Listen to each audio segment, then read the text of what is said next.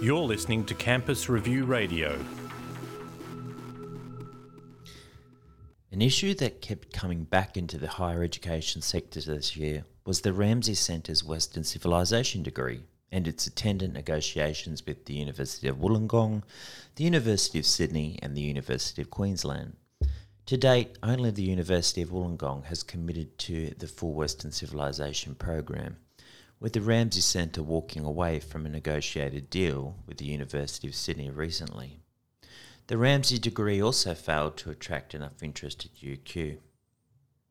In some ways, the Western Civilization degree was played out as a sort of culture wars, and members of the Academic Senate at the University of Wollongong initiated litigation before withdrawing it after considering the costs involved. Another important story this year originated from ABC TV's Four Corners program. In an episode called Cash Cows, allegations were put forward that some Australian universities were waiving important English uh, requirement tests for international students, and that some students did not have the requisite IT skills to, master, uh, to study a Master of IT, for instance. A coterie of academics, frustrated by what they believed was a clear case of putting profit before quality, blew the whistle on the issues occurring at Murdoch. Another well read and somewhat bizarre story centered on a UTS academic who allegedly sent herself threatening notes after a Chinese medicine course was dropped at UTS. Professor Jolly spent over $150,000 of UTS funds in security measures to protect herself from what she perceived as threatening behaviour. She pleaded not guilty to charges at the time. Considering higher education is our third biggest export market, bringing in billions a year, it was disconcerting to report on some of the horrendous, interna- uh, horrendous conditions international students had to endure to chase their university dreams in Australia. Associate Professor Bassina Farbenblum from University of New South Wales said international students looking for a place to live often have to stumble through a minefield of problems. Landlords exploit students because they can, she told AAP. The students are far from home, they don't know their rights, and they need a roof over their heads. We found exploitative practices like a student's rent being almost doubled overnight during an exam period. On a more positive note, in terms of rankings, Australian universities cemented their reputations as some of the leading institutions in the world particularly in specific subjects. Australia is now ranked fifth science and social sciences worldwide. One of the most important findings for Australia is that the number of its highly cited researchers, HCRs, in the area has tripled in six years. There were only 80 Australian HCRs named in 2014, compared with 217 in 2019. While Australia has been actively rec- recruiting HCRs from overseas since 2014, there has also been a steep increase in the number of homegrown HCRs. Finally, speech and language acquisition researchers at Charles Sturt University received the Editor's Award for the best paper published in a prestigious US journal in 2018.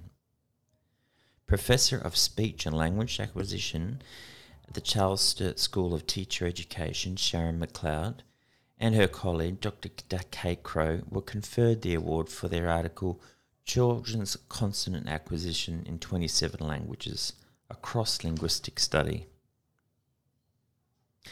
A key issue that came into the spotlight this year was foreign interference at Australian universities, and two substantial and successful hacks of student data at ANU going back years were discovered.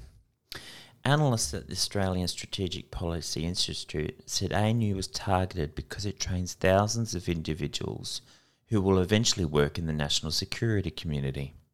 If ANU holds information that compromises these people, such as a history of plagiarism or sexual harassment allegations, then this is incredibly concerning and could undermine our national security.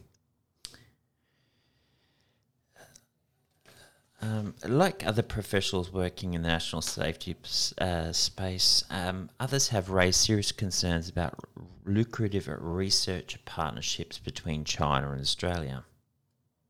It's clearly not in Australia's interest to be recklessly training scientists who are going to develop technologies that could be used against our military and against our country, Joske said. What constitutes academic cheating and ways to counter it was another hot topic this year, especially with revelations that thousands of students had committed to using third party, had admitted to using third party contracting, uh, contract teachers. Finally, like their PISA results, Singapore dominated the QS Asian rankings for 2020.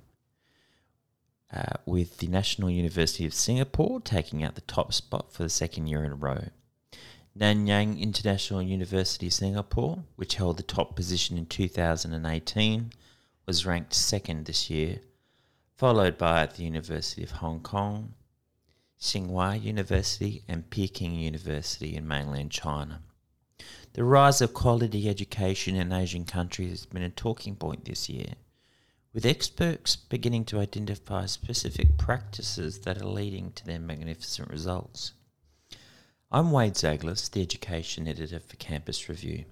It's been a pleasure bringing you such stories this year and many more to you in 2020. Thank you very much.